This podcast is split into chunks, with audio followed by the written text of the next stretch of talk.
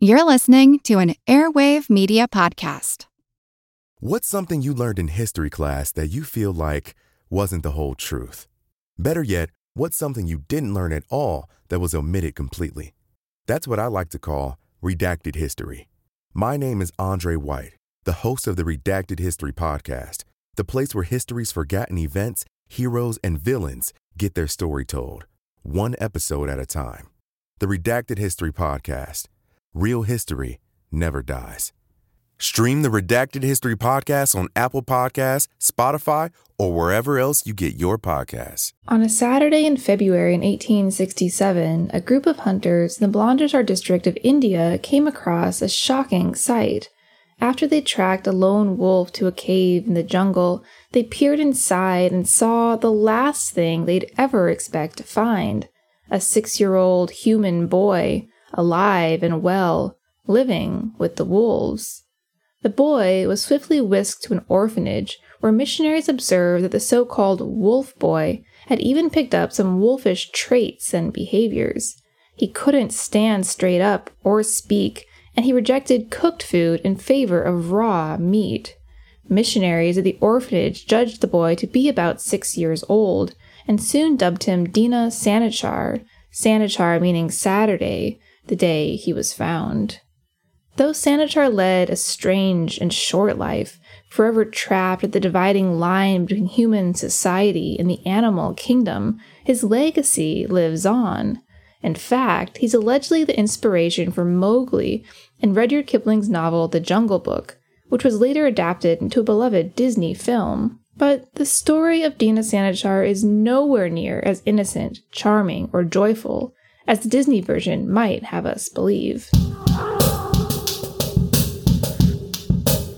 You're listening to History Uncovered, brought to you by the digital publisher All That's Interesting, where we explore the uncharted corners of the natural world and the world past.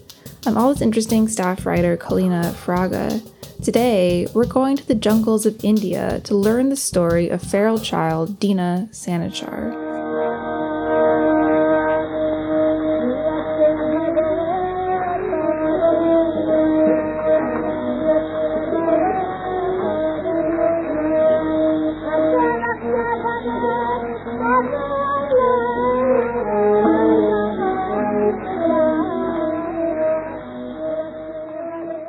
It's impossible to know how Dina Sanichar's story truly began, where he was born, and to who, and how he ended up in the company of wolves.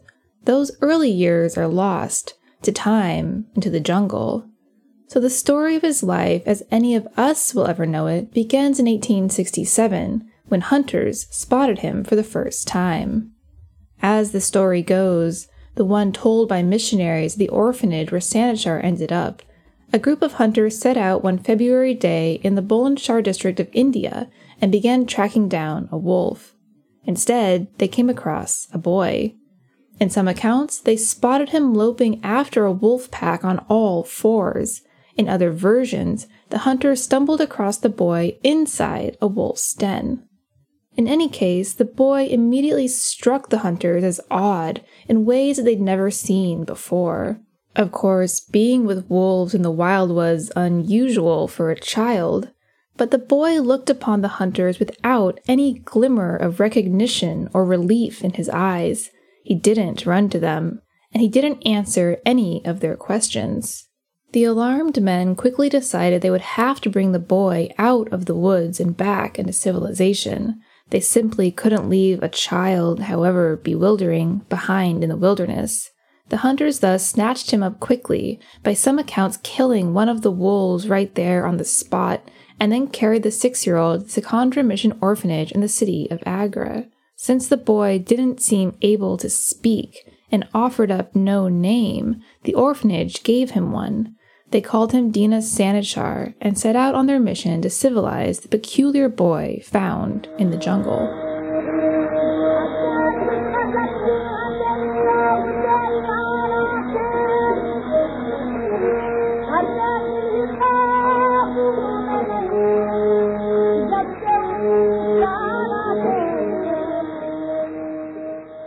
At the Secondra Mission Orphanage, overseen by Reverend Erhard Lewis, workers tried to coax Dina Sanichar back into civilization, but it soon became apparent that he was wild to the core.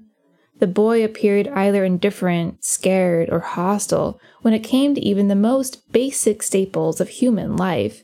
He turned up his nose at cooked food, preferring instead to eat raw meat and chew on bones, just as wolves do to sharpen their teeth.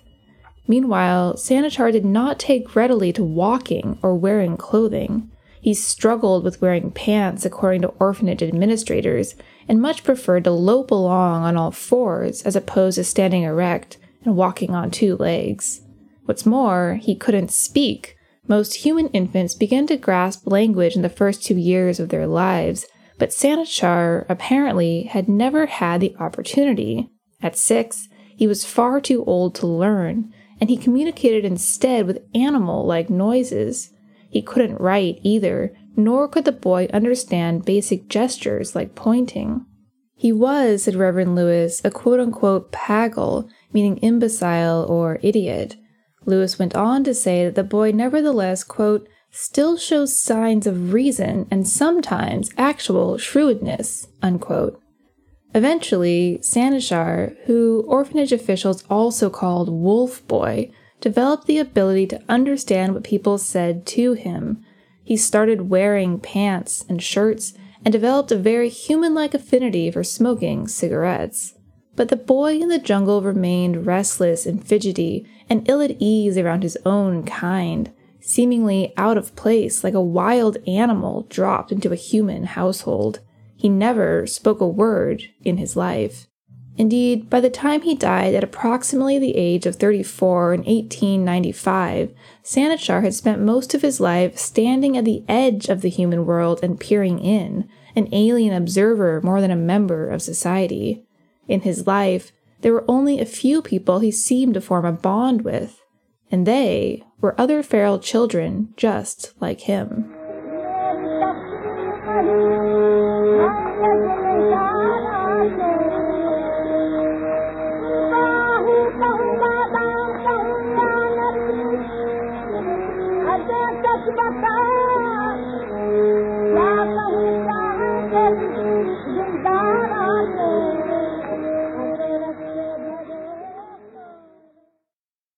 Dina Sanichar was not the only child found in the jungle and then brought to the Secondra Mission Orphanage at this time. He was one of at least four, two other boys and one girl, who spent some time at the orphanage during his life. In fact, the children appeared in such quick succession that a member of the Geographical Survey of India quipped that they, quote, created no more surprise than the delivery of the daily supply of butcher's meat, unquote. Like Sanichar, they were ill suited for life in human society. Lewis wrote a far off colleague that the feral children had a surprising facility to get along on all four feet, meaning their hands and feet, and that before they eat or taste any food, they smell it, and when they don't like the smell, they throw it away.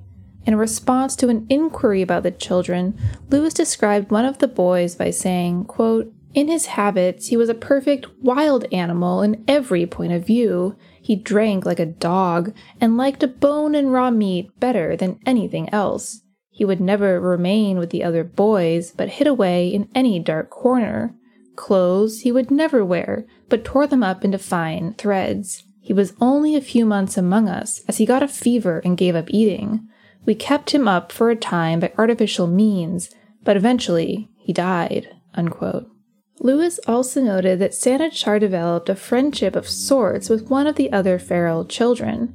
They had, he said, a bond of sympathy, and Sanichar even taught the other child how to sip out of a cup. However, it is important to know that the stories about these feral children came from just one source the orphanage missionaries themselves. Were Sanichar and the others truly found in the woods, or were they abandoned because of physical and mental disabilities, then spun into wolf children for media attention?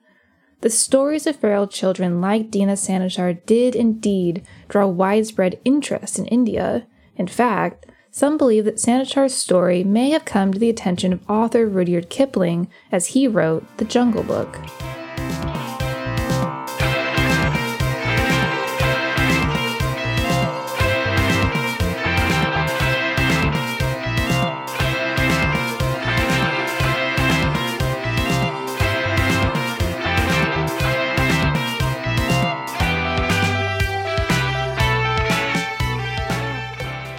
Rudyard Kipling was born in India in 1865, spent his childhood back in England, and returned to India as a teenager. In 1894, he penned the classic novel The Jungle Book, which tells the story of a young boy named Mowgli who was lost in the jungle as an infant. In Kipling's book, Mowgli is raised by wolves, just like Dina Sanichar allegedly was, and makes friends with animals like bears and black panthers. In 1967, Disney adapted Kipling's story into a bright, colorful musical film that remains beloved to this day. But was Kipling's book and Disney's later adaptation based on stories about feral wolf children in India like Sanichar? In truth, the evidence is inconclusive.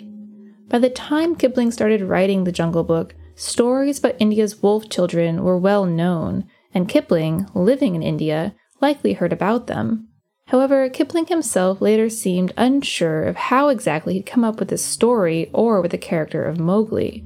A year after the Jungle Book came out, he admitted that he'd taken pieces from so many different sources that he didn't, quote, remember from whose stories I have stolen, unquote. So, was Dina Sanichar Kipling's inspiration for Mowgli? It's certainly possible. But the story of Dina Sanichar is hardly the first of a child raised by wolves. That tradition goes as far back as the Roman Empire, when its founders, Romulus and Remus, were raised by a she wolf. In the end, Sanichar's connection to Mowgli is a hazy one, just like many things in the wolf child's life. We don't even know, in truth, if Sanichar was found in the woods, or if missionaries made that story up for publicity. He could have simply been abandoned at a young age because of some sort of disability.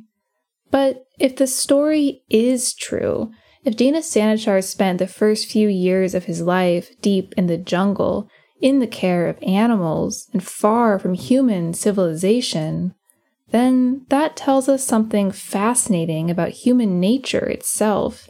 It suggests that there's only a faint, delicate line between what we call humanity and the wild.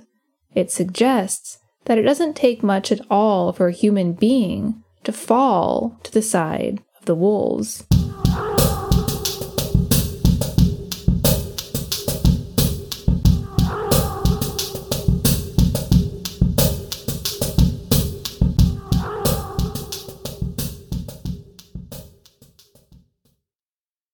Thanks for listening to History Uncovered. I'm History Uncovered's producer, Kit Westneat. If you like the show, help others find us by leaving a review on Apple Podcasts or Spotify. And be sure to follow the All That's Interesting and History Revealed pages on Facebook and Real History Uncovered on Instagram. Make sure you don't miss out on the new episodes and subscribe to the History Uncovered podcast. And keep up with our latest stories at allthat'sinteresting.com. If you have a question about the show or just want to say hi, feel free to call us at 929 526 3029 or email us at podcast at allthat'sinteresting.com. This podcast is part of the Airwave Media Podcast Network. Visit airwavemedia.com to listen and subscribe to their other fine shows like Legends of the Old West and Redacted History. Until next time, keep exploring.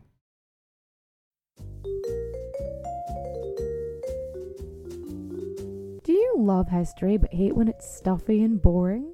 Well, look no further and join me, Katie Charlwood, your friendly neighbourhood social scientist and reader of books, as I delve into unsolved historical mysteries, murders by gaslight, and of course, women who have been misrepresented through all time. On Who Did What Now, the history podcast that's not your history class. Listen wherever you get your podcasts.